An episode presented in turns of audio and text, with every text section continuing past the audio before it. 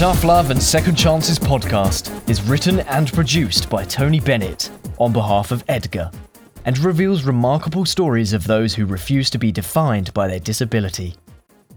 The power of the human spirit shines through, with examples of how hope, courage, and the opportunity to express oneself through the game of golf makes for a combination that can improve and even save lives. This special bonus edition of the Tough Love and Second Chances podcast is to celebrate the announcement of former European Tour star and now Sky Sports commentator Tony Johnstone.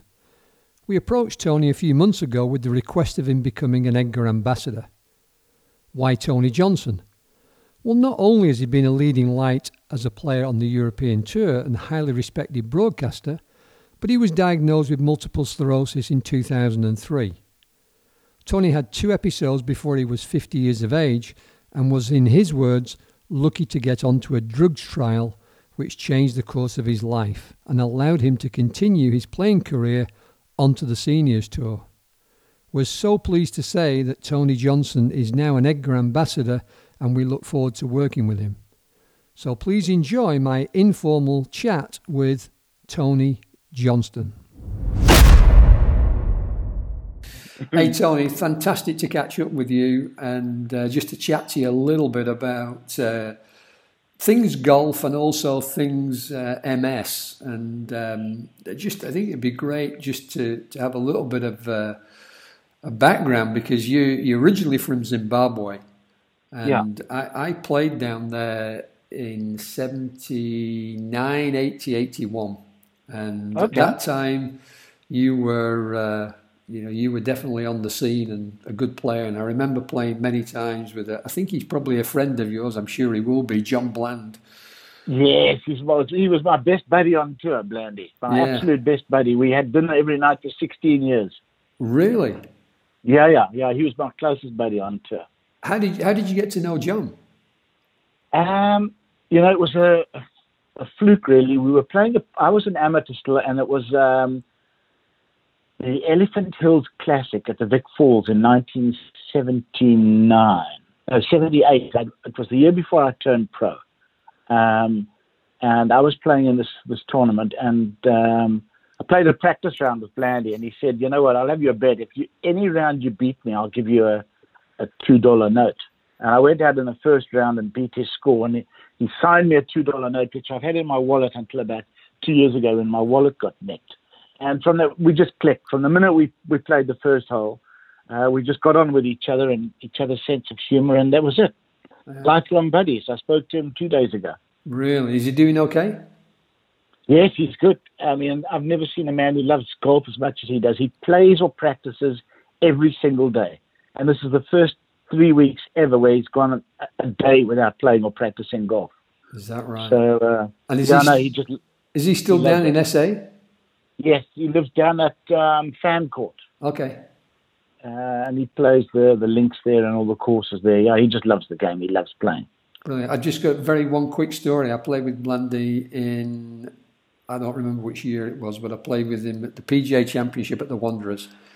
Yeah. And he didn't seem to play too good that day, and I played to my very best, you know. And I, I remember shooting, I don't remember, 71 or 70 or something like that. I played really well.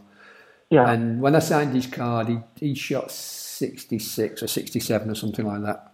I, I thought know. to myself, how the hell did he do mm. that? And I, I, I kept looking at this scorecard thinking I'd made a mistake.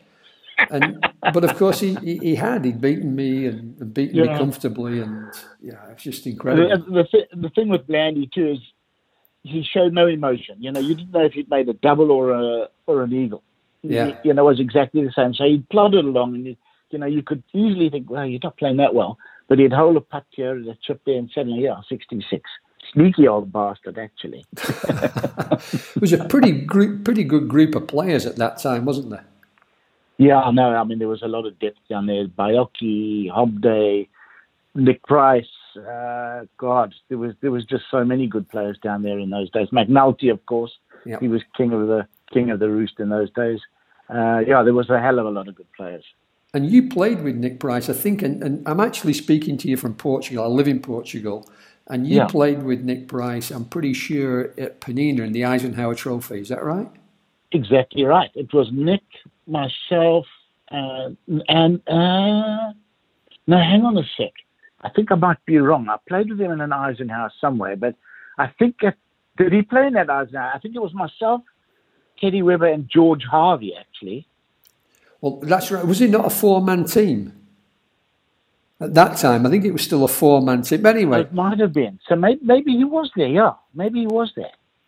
and we know maybe Teddy was Webber there. was Teddy Webber was a, a good player. I didn't Yeah, know George Harvey. That was a new name to me. I hadn't seen his name before. Yeah, no, and I think it was Henry Longhurst actually uh, ranked him as the best amateur he had ever seen, and he was blind in one eye. Really? Yeah, he was blind in one eye. Unbelievable player. Turned pro, never really made it as a pro, Yeah. uh, and then got his. Um, I think he got his amateur status back after that. Well, Nick Price certainly did. He made it as a pro.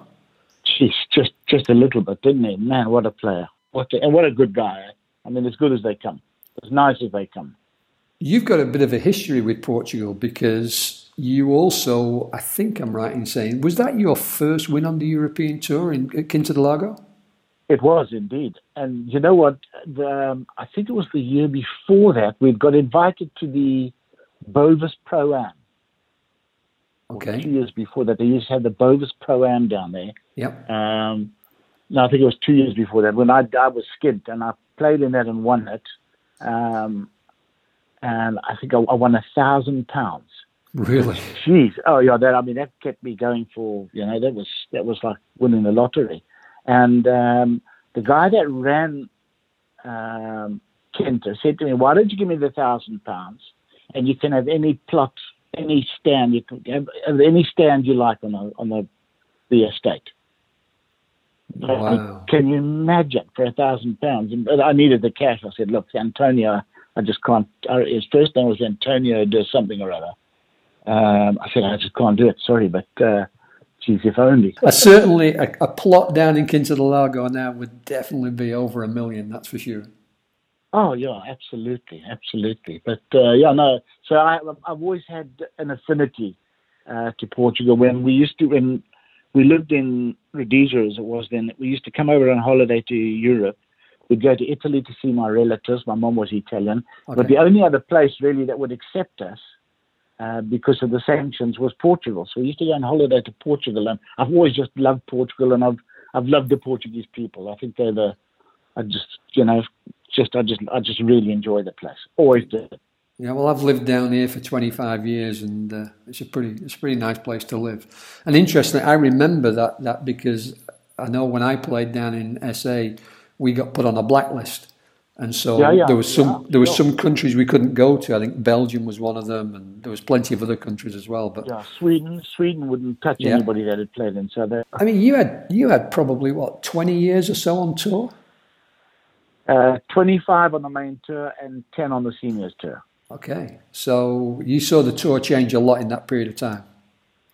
Gee, it's unbelievable, unbelievable. I've done a couple of um, uh, these tour tales that they're showing on the on, on the European Tour website, and just generally, you know, if you go hashtag tour tales, and we've been telling stories, a bunch of us about um, things that happened, and I've told a few from the 80s, and I'm sure the youngsters look at this and just think this this must all be lies. They just won't believe the stuff that you know that we had to do and and what we did. It was it was such fun in those days. Yeah, that's the word that keeps coming back actually when I speak to people from that time because I remember it. Obviously, I wasn't very good, and so I was very much right down at the, at the bottom end there for two or three years and trying to make a way, and, and, and certainly realised very quickly that that was not going to be the way I was going to make a, a living. But uh, certainly in that period of time, I really enjoyed myself, and it was it was just it was great to see the, the, the players and great to experience different countries. Um, but certainly, the- it was a totally different world. It was, you know, we would get in a car and travel across the country and, and travel Oh, different yeah. continents quite easily, no problem. Absolutely, and trains and buses and taxis, and Yeah, you know we used to travel with our measuring wheels and our practice balls. And God, Almighty, the only reason I took Karen on tour with me was that she could help me with my luggage. So after you had this 25 years on tour, and then you went, but but you around about 2004, you woke yeah. up one morning and had a bit of a dead arm.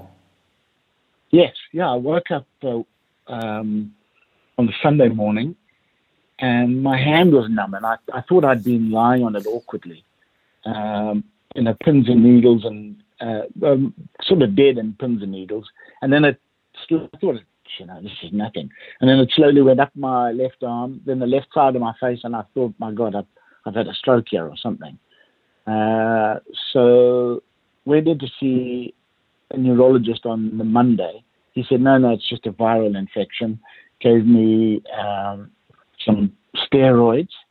Um, I was hoping that maybe it might put some muscle on. That didn't work, unfortunately. But, um, you know, just kept going. Didn't really help. And then um, I was playing a practice round for the Open qualifying down at St George's, and you know we stopped for a, a coffee after nine holes, and got on the tenth tee, and it was like somebody had just pulled the plug on me. I could barely take a step forward. It was just so sudden.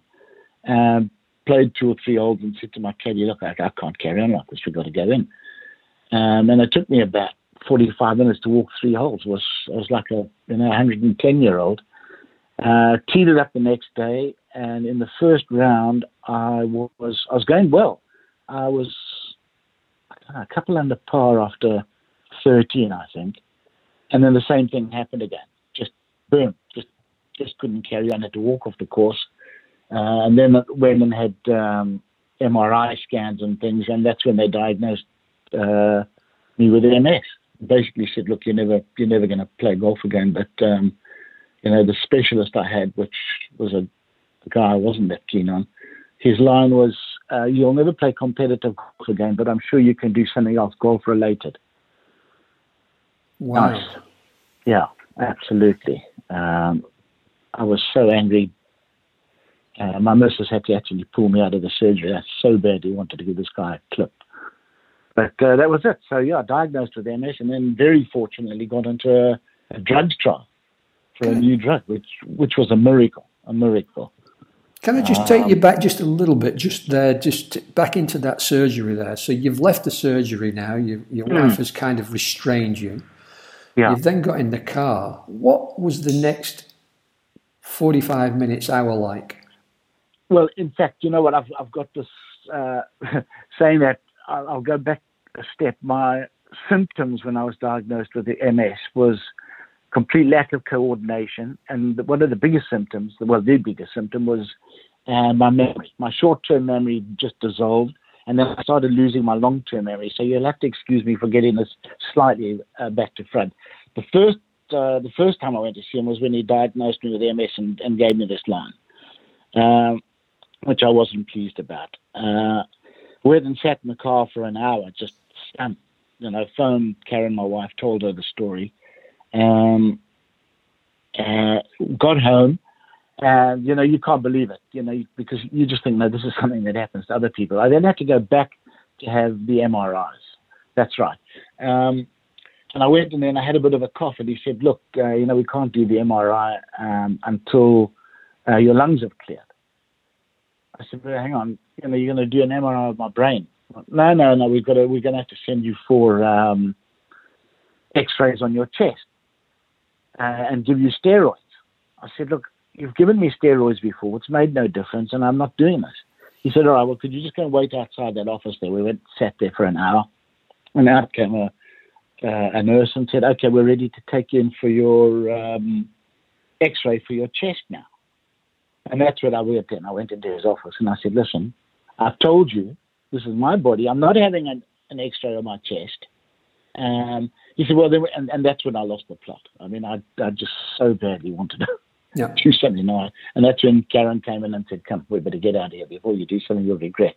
Um, so, yeah, then I sent my, my um, MRI scans. I got them done and sent them off um, to some doctor friends of mine in South Africa. They all concurred that it was MS. Uh, and then and then they put me in touch with a, a neurologist, a South African guy in London, um, who is one of the best MS guys you could find. Went through it all, and he said, "Look, we've got this. Uh, there's this drugs trial. They're just about to close the numbers, and I think you're an ideal candidate." Uh, for a drug called Campath. It's changed its name along the way. You know, it's gone to alemtuzumab now and all sorts of things. Um, and he immediately picked the phone up, picked the phone up and phoned um, Addenbrooke's Hospital where they were doing the, the, trial. And there were 120 people on the trial, and I got the very last spot. And wow. the interesting thing with this, this trial is that you had to have had two episodes you had to be under 50. I was 48. I just had my second attack.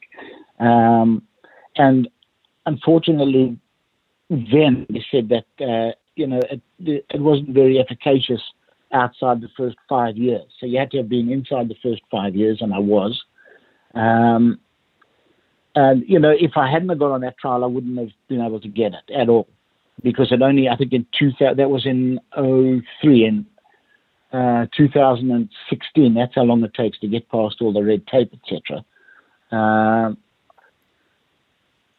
you know, it got put on, for use on the NHS. You can get it on the NHS now, but I would have missed out on that window, and uh, you know, you know, I, I, definitely would not have played golf again. Wow, so, uh, just a fantastically lucky break, really.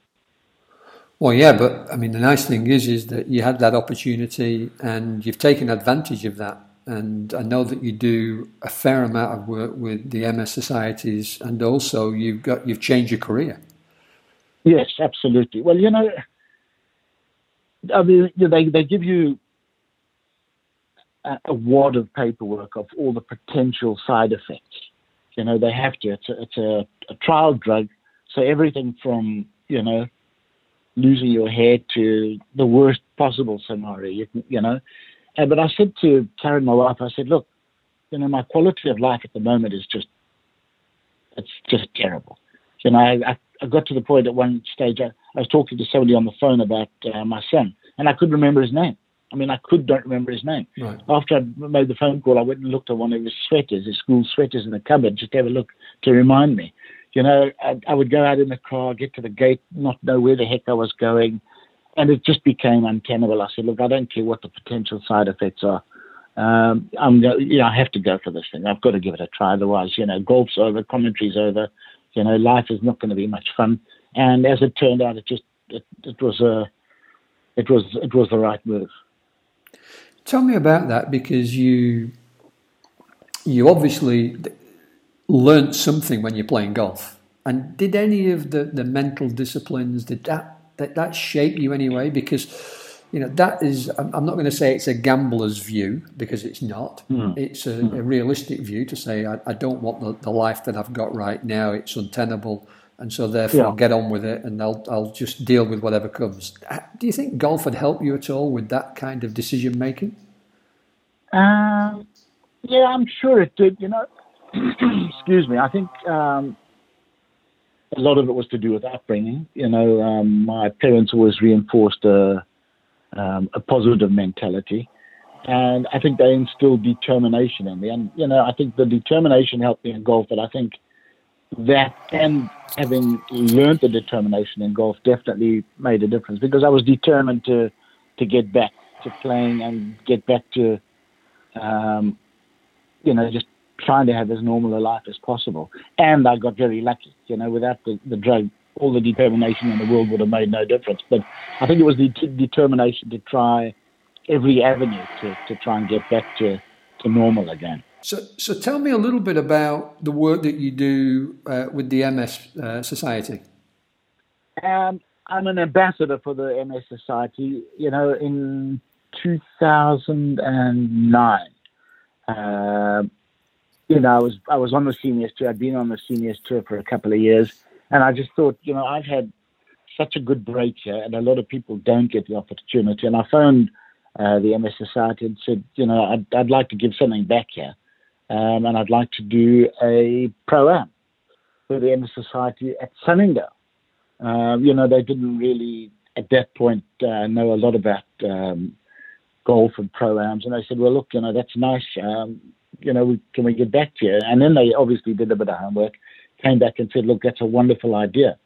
Um, and we did this program for the MS Society at Sunningdale. Raised over £100,000 thanks to uh, generosity of players and pros and friends. And, and then they asked me to be an ambassador, which I'm, I'm very proud of, you know, and um, I do a couple of little things here. It's, it's not huge. It's, you know, mainly a name, but, um, you know, I've signed stuff and uh, letters to MS volunteers, etc and try to get to one or two of their functions a year, which has been difficult. Uh, I've been pretty busy the last few years, but no, I, I, I love my association with the MS Society. They're a fantastic uh, society. They give, and I mean, there are 100,000 registered MS uh, sufferers in the UK, and they give unbelievable support and help to them. And they do an awful lot for um, research. Yeah uh, new, new treatment of MS. So yeah, I'm, I'm very happy to be associated with them. We've got a few players that play in the EDGA events, and they they're MS sufferers. Uh, one that's actually not too far away from you, a lady called Amy Bullock. Uh, she mm-hmm. lives in Woking, so not too far away from you, I know. And okay. uh, Amy's Amy was a hockey player, and then she had her episode. And her episode, every every MS sufferer seems to have a different episode that yes. sort of sets it off, if you like, or that, that actually it's not sets it off, it just brings it to light. So yeah, we have quite a number of players that, that, that play with MS, and interestingly, we find that because of the the fact that they play, they're now beginning to make more people with MS realise that golf actually is not a bad sport for them.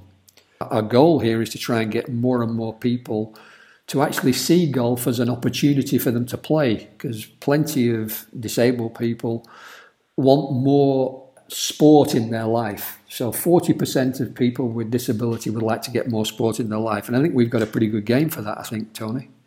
I think it's it's it's a perfect opportunity, isn't it? You know, they're not going to play football, yep. uh, you know, and a lot of other sports they they're not going to play. But yeah, golf, what a what an opportunity to get uh, people on the golf course. And I know uh, we had a, a, chat a while ago. Your goal is to get uh, half a million uh, disabled people playing the game. I mean, that is a fantastic goal. And um, I just think it's absolutely brilliant what you guys do. You know, so many people who are stuck at home and, and can't do a lot else. To get them on the golf course, man, I think it's an absolutely just a fabulous idea.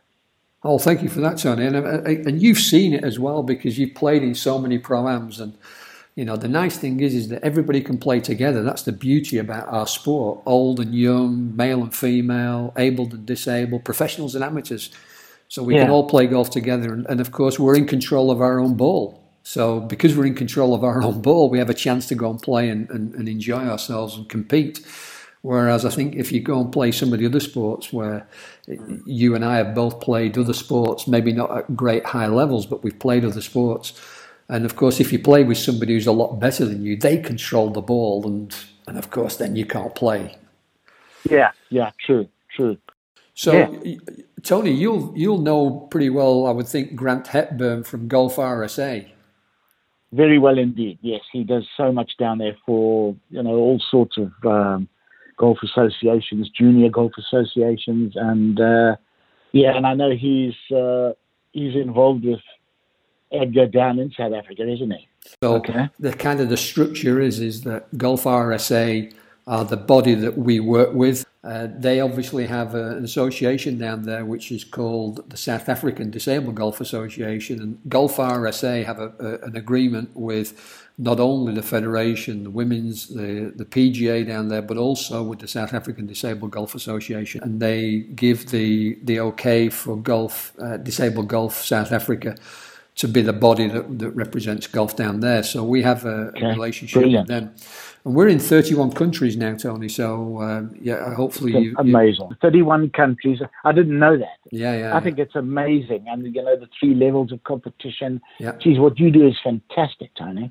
Well, yeah, thank you for that. And uh, we just we got started at it. I mean, we're volunteers for it, so everybody just volunteers their time. And, and tell me a little bit about your your commentary because I know that not only do you love your golf and, and are a super commentator and really bring a great insight into what's going on in the players' minds when they're standing to the ball, which is, is fantastic. But also, you also have a bit of an interest in the wildlife and the uh, the, the fauna and the birds and the, the animals that yeah. are there. yeah, I know. I mean, the, the commentary wise, uh, sort of late 90s, early 2000s, Sky asked me, they used to have a Wednesday golf program, sort of a magazine program, and asked me to go in and uh, do a couple of those, uh, which I did. And, um, you know, they, I think, uh, saw that I can string one or two words together. In fact, I'm just a compulsive talker. I better just fess up here and tell the truth. I just can't stop yakking. Uh, drives my wife nuts. Uh, then they asked me to do a little bit of on-course commentary. I, you know, they've got to sort of test and see what you'll be like with a microphone in front of you. And then um, asked me to do commentary from about oh three, I think I started doing commentary for Sky, and and and they've just loved it. You know, um, it's uh, particularly now. You know, for for ten years I was playing the seniors tour and doing the commentary, but you know, I, I retired uh, six years ago, um, and it's just such a wonderful thing to be able to be still involved in the game. You know, the the, the game actually drove me nuts. Uh, I'll fess up again. I had a wicked temper on the golf course, and I never I never beat it. I'd come off the course every day, embarrassed by my behaviour and exhausted from fighting my temper. And I said to Karen, my wife, 20 years ago, the day I don't feel competitive, I'm done. That's me. I'm done. Um, so yeah, I, I, I hardly touch a club now, but you know, to be involved, I love the game being involved with it. And you know, you're out there and you're mixing with the young guys and having chats and having fun, and you're having a bit of the camaraderie that uh, I would have really missed from uh, from from playing the tour. You know, it sort of comes in waves. We had uh, our sort of wave, then we had uh, the Retief Ernie wave, then we had um, Charles uh, Louis Oosthuizen, and we've got another wave coming through now. They have great programs down there for the juniors and amateurs. Um, uh, yeah, no, and it's you know it's it's just nice to to be happy with you, and they keep you young. You know, they keep you, and the fact that they all call me grandpa is beside the point, and and, abu- and abuse me terribly. But uh, yeah, I love all of them, and you know, just and all the nationalities. You know, golf pros on the whole are a good bunch of down to earth guys. So have a lot of fun out there. Hey, well, listen, Tony, it's been fantastic to catch up. Um, the game is very thankful that you've played it, so that's uh, that's also good. Uh, I know that you're thankful that you've played the game, and you're thankful that you got on the drugs trial, and um, and I know that you're really proud of the work that you do with the MS Society. So thanks very much for your time. Really appreciate it. Absolute pleasure, Tony. Thank you.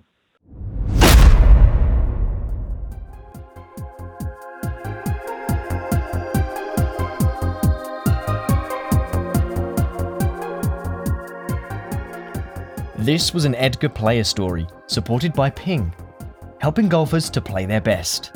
For more information about EDGA, please visit edgagolf.com. Stay tuned for the next Tough Love and Second Chances podcast. Ping. Play your best.